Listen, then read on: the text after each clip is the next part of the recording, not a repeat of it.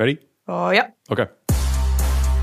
So yeah, hi there. My name is Milena. Hey, Milena. Hey, Jeff. Hello to all our listeners.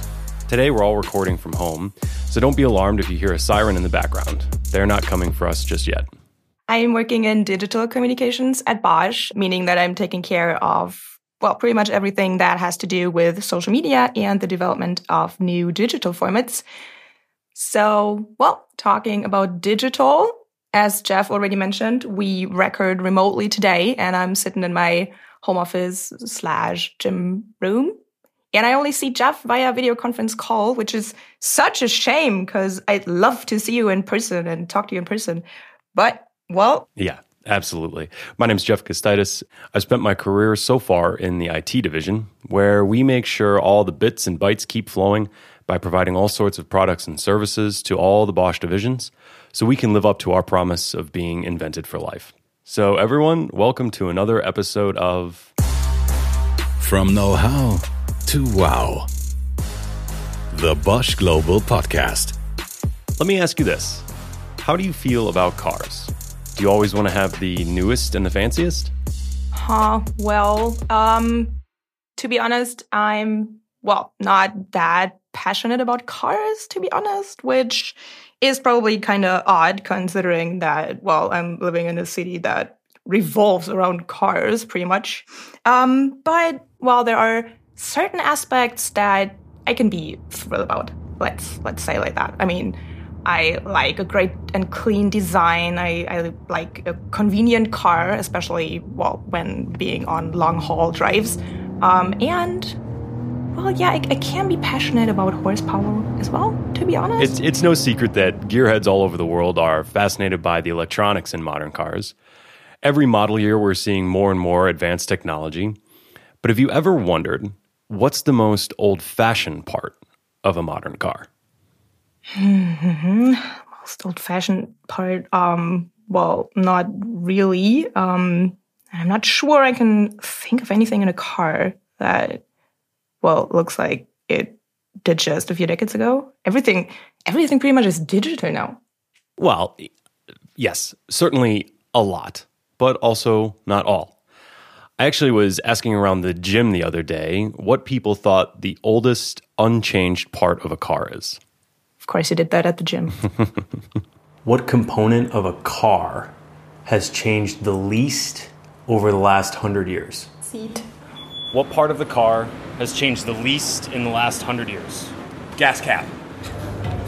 What part of the car has changed the least in the last 100 years? Back mirror. Only the design changed.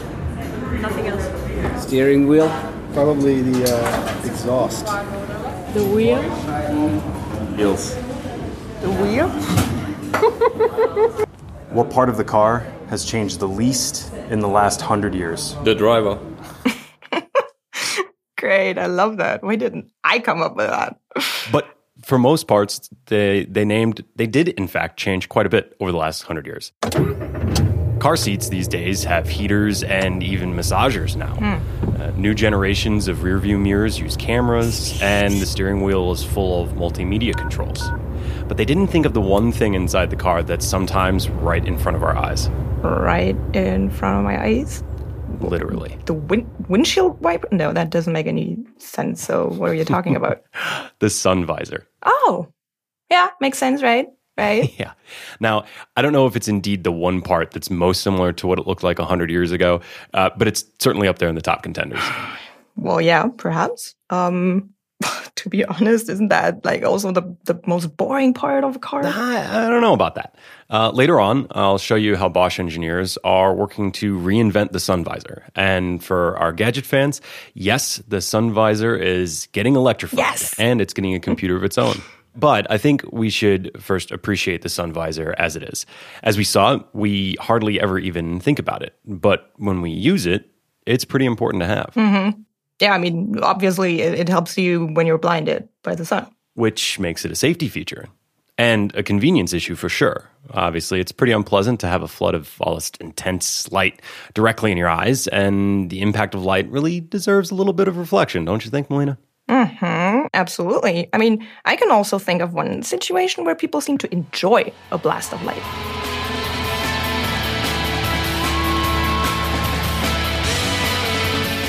think light is a very powerful tool, as audio is. This is Marc Brickman. Marc is a lighting artist, and he even was nominated for an Emmy due to his work.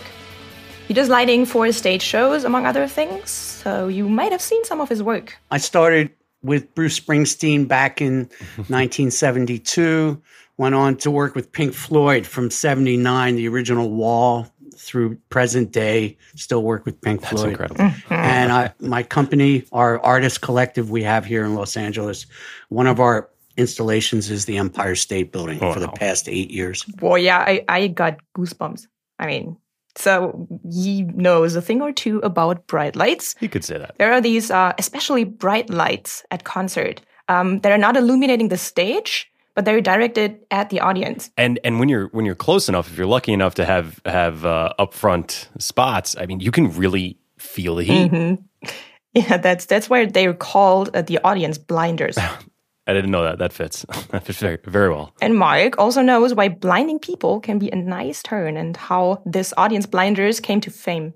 They started as audience lights. So in the 80s, when they would record the shows for broadcast, they always wanted to light up the audience. So what you had then is you had two different, let's say, disciplines coming into a head-on collision course, which were the TV people that always wanted to light everything up because they needed light everywhere. Yeah, it makes sense. And then they would run into someone like myself who had crafted a dramatic theatrical show with cues, and darkness played a big part.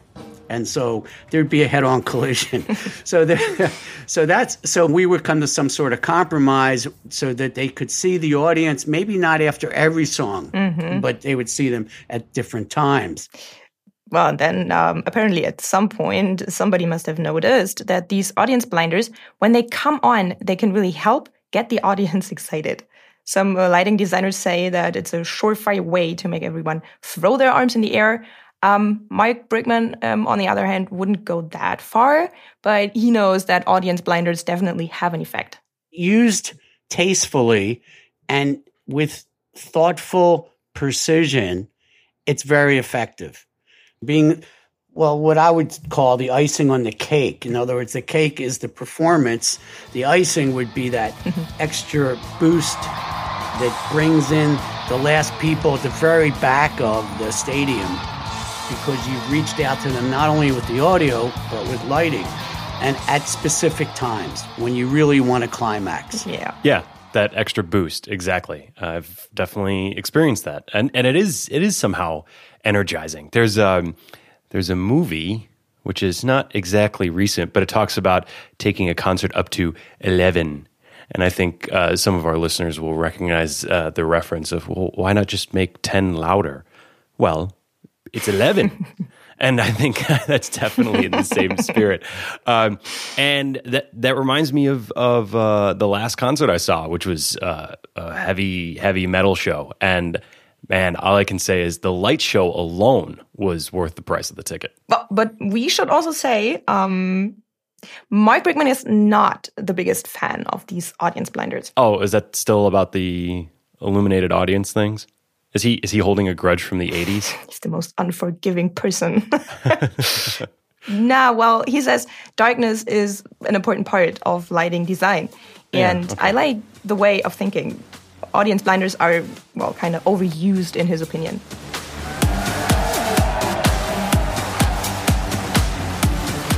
I find the EDM shows probably to be the biggest, it's just out in the audience the whole time.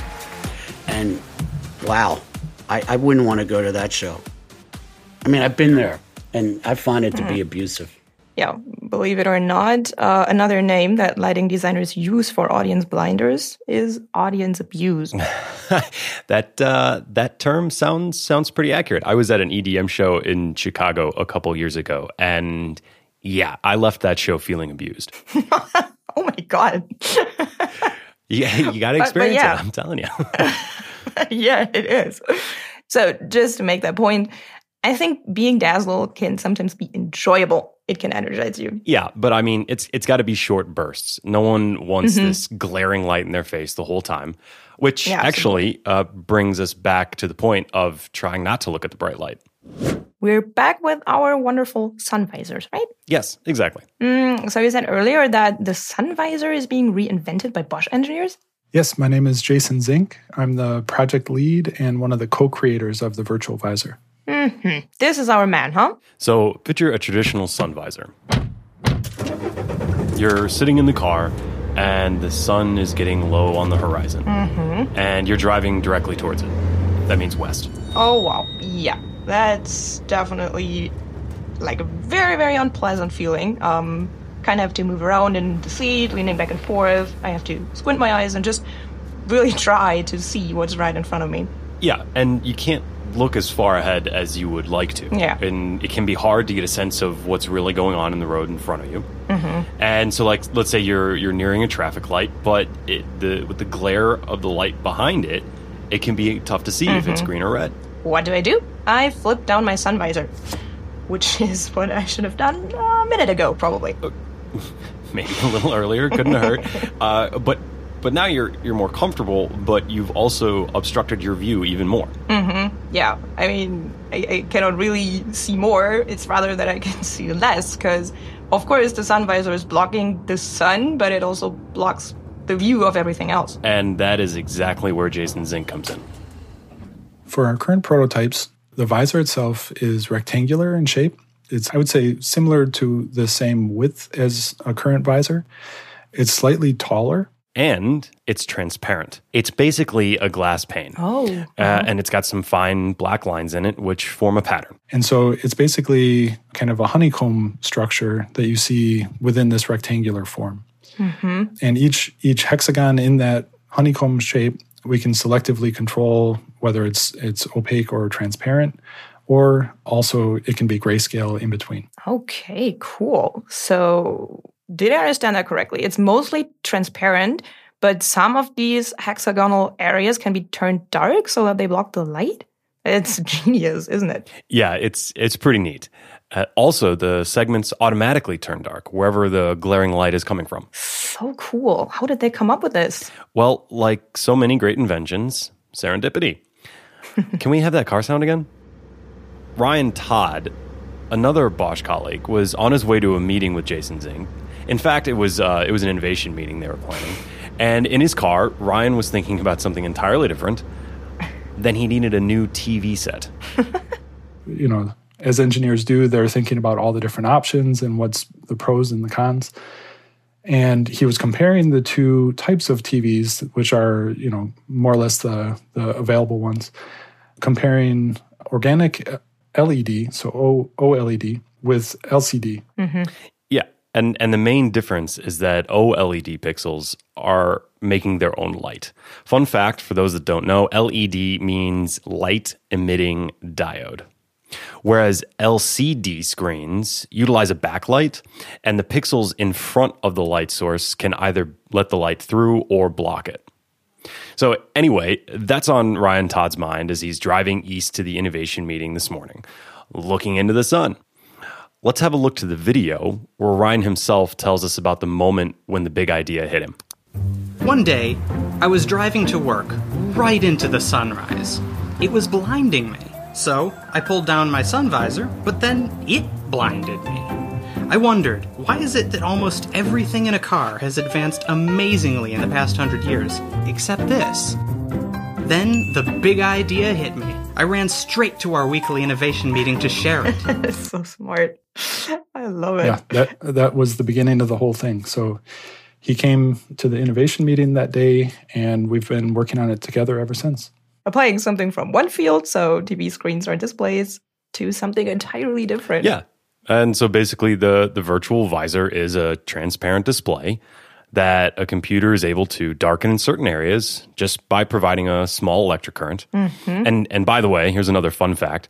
With LCD screens like that one, they're by default opaque or dark when the electricity is switched off. And then when you apply a current to it, then they become transparent. How many of these fun facts do you have today? Well, I like fun. No, it's very good to know, Jeff. And for all our listeners, please check out the show notes. We added some more interesting stuff in there, such as the short clip we just listened to. Well, Jeff, with all of your fun facts, can you also tell me more about that computer? How does it know which of these honeycomb segments need to be dark and which ones should be transparent? Yeah, so the way they're doing it is they're using a little bit of an artificial intelligence as an enabler for their core algorithm. And if you're schooled in that area, it's pretty basic stuff. I can't say I am. But anyway, the camera is looking at the driver. Well, but that's what we have the experts for. So the camera is looking at the driver, and a traditional computer vision system first finds the driver's face in the camera stream. Mm-hmm. Mm. So, I mean, that shouldn't be too hard, though, right? I mean, because the driver of a car can only be in so many places. Right, but that's the start. And again, there's some more relatively industry standard AI to identify the features of the face. Okay. It actually operates very similar to how your filters work for those social media posts you love to do with the little dog ears and stuff like that, which basically means the machine is able to identify a mouth or a jawline. In this case, obviously, the most important part is the eyes. And when that's done, it gets a little more tricky.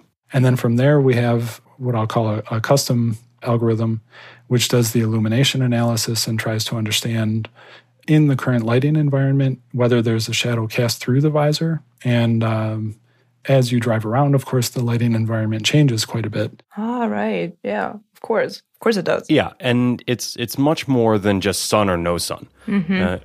Everything in your field of view is either reflecting sunlight or their light sources themselves.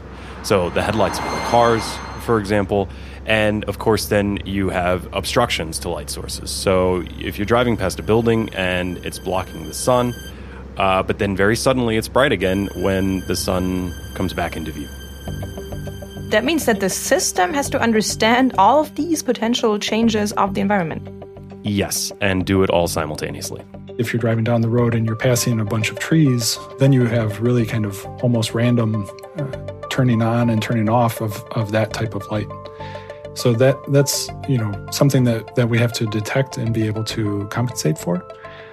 And on the ambient light side, you actually have even more sources of like variation. So when you're driving, if a white car passes you, then that will have a very different ambient lighting situation than if no car is next to you. Mm-hmm, right. So there's really a lot of challenging aspects that you have to try to compensate for in that changing lighting environment and still be able to understand where the shadows are cast. So the system analyzes the light that's reflected off the driver's face and then has to decide whether some shade is needed from the visor. But this isn't the only challenge they had to come through. There really were a lot of situations where we had challenges and we had to learn from maybe not doing things perfectly. For example, there was a situation where we had a big demonstration to an automaker, and we were trying to prepare our next version of the prototype, which it was much larger and it had custom LCDs. And we tried optically bonding this thing, which, if you're not familiar with optical bonding, it's basically a type of glue or adhesive that holds an LCD to something else. So in our case, it was polycarbonate. And we tried optically bonding it, but we honestly had never done anything like that before. So we were working really hard trying to get it ready in time. We put this type of glue on the display. And it turned out that we were using totally the wrong type of adhesive. And there was all kinds of bubbles and imperfections. And, it just completely did not work. Oh, God. I mean, I really like this kind of unexpected problems. And we were right down to the day before this whole demonstration was supposed to happen. I also totally like and appreciate it when people openly talk about problems. I mean, this is pretty much what we're here for, right? I personally don't think that we do that often enough. It's the challenges that we can learn the most of, I think. Did you just say you like unexpected problems? I do. These nerve-wracking situations, pushing you out of your comfort zone. Absolutely. So in the end, obviously we found out one way not to optically bond. That's one thing. But more importantly, when we actually went to the demonstration, we just took our older prototype. So we just took the previous generation. And of course, it wasn't as fancy and it wasn't as refined as the one that we had hoped to bring. But we were still able to kind of convey the meaning of what we were trying to do and show them how, you know, the basic idea of how it would function.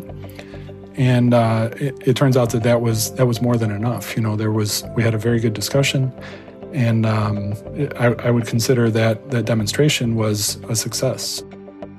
So to me, that is so cool. I appreciate it when people talk about problems, about mistakes, failures, and well, you can see that they come up with a solution because of that challenge that they had. And to me, this is from Know How to Wow. Yeah, really rise to the occasion. Wow. Yeah. So I would really say that we're at the wow here. Yeah. But what actually really blows me away with this, I mean, something so mundane, something so simple as a sun visor has such a potential for innovation. And I even called it boring before, you remember? So, shame. Sorry for that. I take it back. In the right hands, apparently, the simplest thing can be transformed into something that we had no idea could make our lives better. Yeah, that's the cool part. You know, it was literally right in front of everyone's eyes. And to be fair, we only recently have the technology to make this possible. But nonetheless, here we are. Had a little bit of serendipity. And even if it's boring, or it was. It's not. No, it's not. It's very cool. So, since we talked about being dazzled and how to avoid it, it got me thinking. Why is too much light even a problem, or it's such a problem for our eyes? I mean, why can't we see anything when it's too bright? Why do we have to close our eyes? For example, when we open the curtains in the morning, which is one of the very worst feelings in the world. I don't know about worst feeling, but yeah, an unexpected flash of morning sun can be unpleasant, to say the least. Unpleasant. Having to get up is the worst. Oh, God. So why is that, though? So I'm guessing, and have no way to prove it, but it sure makes sense to me that if you're asking on an evolutionary basis, that it is going to be a reaction that occurred very early, ancient reaction to be protective. Let me introduce you to Ivan Schwab, author of the book Evolution's Witness, about the evolution of eyes. Okay, so then when he says ancient reaction to be protective, he's talking about protecting the eyes from light. Mm-hmm. Yeah, I think so. Ultraviolet light specifically, I think. That's the high-energy component of the sunlight that can actually do damage. Yeah. So some early creatures, or let's call them our great-great-great-great ancestors, needed protection from that and closed their eyes. Well, he did say he was guessing. Fair enough. What's known, however... I'm not questioning evolution, by the way. However, what's known is what happens inside your eye when you open those curtains in the morning. It's a glare phenomenon, and the glare is enough to cause you to squint. It doesn't usually take long to get used to it as the photoreceptor pigments bleach. I'm sorry, they bleach? They bleach. Could you please explain that? The photoreceptors that are most sensitive are going to be the rods, the ones that are more active for night and day, light rather than color. Cones would fit more with the color. So the rods are probably more sensitive, and those bleach rather quickly, meaning that you wash them out, or at least enough of them, that you have decreased that stimulus. So yes, they bleach. Now, they restore themselves quickly, but it's an adjustment phenomenon. So once they bleach, they begin to restore themselves really rather quickly, astonishingly quickly. But yes, they bleach. Indeed, it's astonishing. But it does not explain what makes us squint or close our eyes because of that glare, right? I mean, Ivan Schwab says it could be that the signal travels through the optic nerve to the brain, which then decides to send the signal to close the eyelids. But it's also possible that there is some shortcut from the retina to the muscles closing the eyelids, that the brain isn't really involved in this. That's pretty fascinating. There's still so much to discover, and that's pretty exciting by itself. It's a bit like the virtual visor. There's potential to develop and find out new things and really innovate just everywhere. Remember when we talked to Marc Brickman, the lighting designer? Yep. That made me think back to what it's like being on stage. And the first thing that you notice when you first go on the stage is that incredibly bright light. Yeah. It can be really difficult to deal with. So I thought I'd ask Ivan Schwab if actors somehow can adapt to that, you know? If there's a possibility to train your eyes to not be so sensitive? Well, I never thought about that, and I've never looked anything like that up. So to my knowledge, they don't have anything different. But I suspect you adjust to it.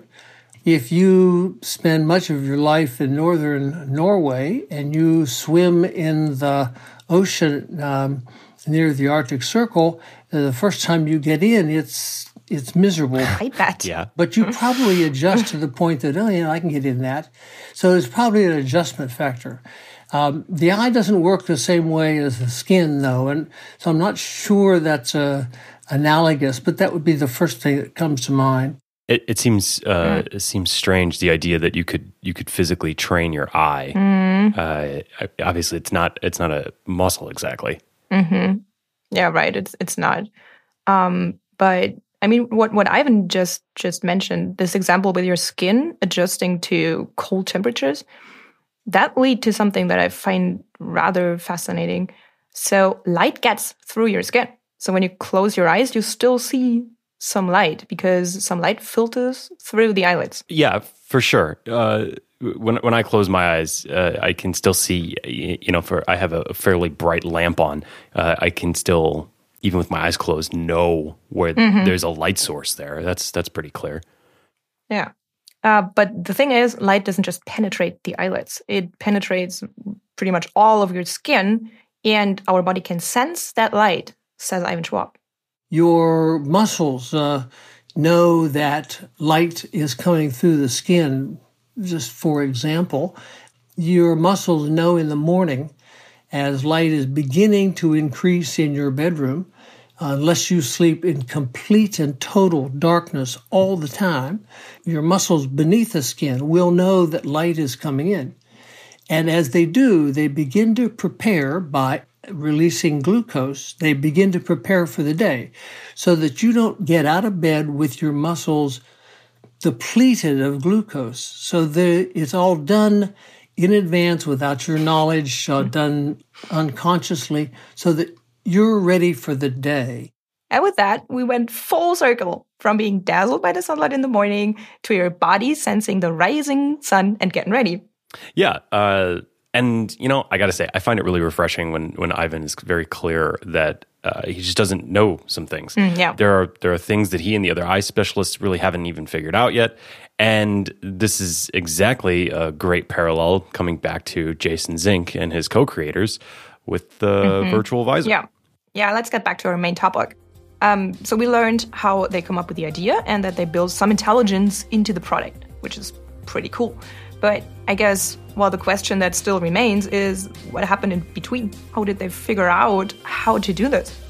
Yeah, it's really a big project, and you might wonder how to even get started.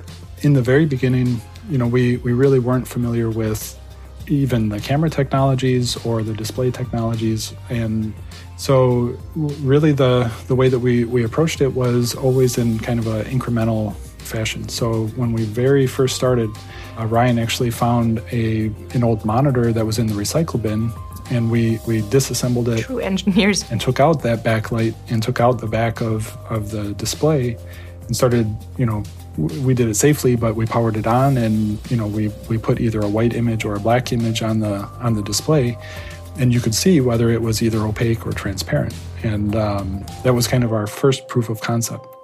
That's so cool. Imagine that. These fine gentlemen are working in the powertrain systems division of Bosch. So the normal area of focus is on a totally different set of technologies. But they have this step-by-step approach, and they make continually good progress. And for the next version of the prototype, they use the little windows from welder's masks. A welder's mask? This is these helmet thingies, right? Those? But those have LCD elements as well? Actually, yes. they are turning dark when the mask is sensing a bright light in front of it. Okay, got it. So then, yeah, this is indeed one step closer to what the virtual visor was supposed to do. Block the bright light of the sun when necessary. That was actually also something that they needed to research. When, and most importantly, how do people use the traditional sun visor? And what we found was actually, I would say, really interesting. Regardless of what type of visor they had or what type of vehicle they had, it was always modified or adjusted so that there was always a shadow that came to just below the driver's eyes. And that's because nobody wants to block their view. So if you put your sun visor all the way down, the shadow would come all the way down your face, but then you can't see anything. It seems so obvious when he's saying it like that. But I guess it's one of the things that you have to really understand and internalize when you're working on a product like this. User research. Yeah, for sure, because using the sun visor that way is something that we're all doing intuitively, but you never really consider it. Mm-hmm. Because why would you? Yeah. But really understanding this specific idea and user experience was really quite a breakthrough for the project. Oh, really? Why was that? In what way? Well, going into it, they originally thought that the virtual visor needed two cameras. We already talked about the camera that's looking at the driver's face and analyzing how the light is reflected from it. And the original idea was that there would be a second camera looking in the other direction, tracking the light sources, and calculating from which angles the light is coming in. Yeah, so... Oh, I thought that's how it works. Is it not? Well, that was my first assumption as well. And even Jason and his team thought that would be the natural way to handle it. Mm-hmm. But seeing the shadows on people's faces, they actually realized that they were making it too complicated. Mm-hmm. We recognized that you actually can figure out exactly where the sun is coming in if you know what the setting on the visor is and where the shadows are that are cast onto the driver's face. So if you know... say you're blocking, say, one part of the visor, and you see that shadow on the driver's face, you can actually work backwards and figure out where the light's coming into the vehicle. So you can only use one camera that's looking at the driver, and you use it to track not only their head position, but also the shadows that are cast on their face. Yeah, that's really, really a clever approach to the problem. Make it even easier, yeah. So the visor basically knows there is a face, and where there's a face, there's this shadow on the face. And I'm here and I'm creating this shadow. So the light source must be in that direction. Exactly. Got it.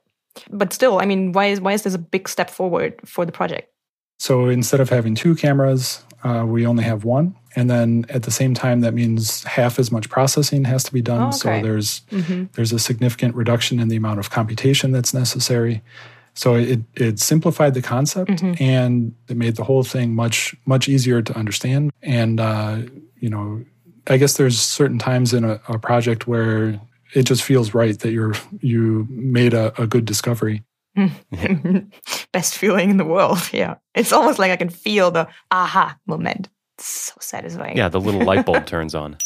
Well, and I'm kind of inclined to say... Oh, boy, here it comes. Wow. Yeah, I think that's a very well-deserved wow. But to round out and finish the point, because the virtual visor only needs one camera, they can use the camera that's already been built into many car models and that they're already built exactly for monitoring the driver's faces. Oh, yeah, the cameras that analyze if you're tired. Right? Yeah. Right. And yes. Well, then the car recommends you to make a rest, to stop. Yeah. Yeah, exactly. So they add that functionality to the camera that's already there, and that's just bringing added value to it. Ah, sweet. There's one last thing, which I wanted to mention about this project. And we talked already about the iterative development process and some of the successes around it. But of course, it's not always smooth sailing. And as they went through and improved their prototypes, of course, as we heard, sometimes they'd get stuck or build something that just simply didn't work. In those situations, they had something special up their sleeve. There were times when we would just try something out, and there was other times where, with Bosch, being such a big company and has resources, all over the world, we're able also to kind of call in expert help as we needed it. Actually, Bosch has a relatively large group of people working on displays, and there's also a huge research arm of Bosch as well. So even for things that may not be in production, they're aware of all the state-of-the-art techniques and technologies. And I totally feel that. As I said in the previous episode, I'm more than a little bit of a Bosch fanboy. And this is one of those reasons why. I remember. Yeah. I mean, there's just, what can I say? I own it. There's so many clever and dedicated people in the organization. It's fantastic. I mean, it's just great how all of these 400,000 people working for Bosch can just help each other out, right? So yeah, I mean, Jeff, without taking too big of a risk here, I mean, you and I, we are smart too. Well, right? You're smart. Let's call it street smart. So come on. I can work with that. All right. Let's use our gray matter and think. What's something? I mean, we could also reinvent something, couldn't we? Like they did with the sun visor. What could we do? I don't know off the top of my head. One of the people that I asked at the top of the episode said the car seat. Mm-hmm. Maybe.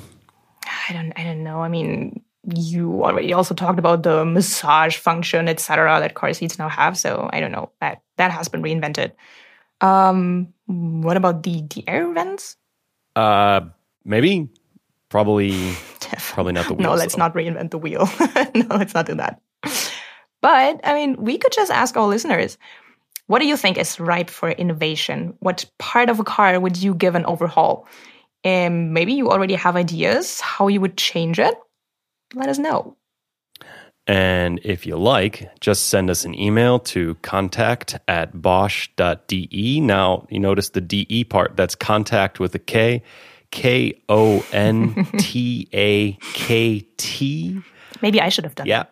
Auf Deutsch, yeah, maybe we should change that. Anyway, contact@bosch.de. Yeah, we're going to put that in the show notes for sure. Maybe you'll see your idea pop up in a future episode. Yeah. Well, I guess that's it for this episode, isn't it? We've been literally illuminating what light makes with us, didn't we? We know how light engineers use light to delight us. We learned what exactly happens in our eyes if we are dazzled.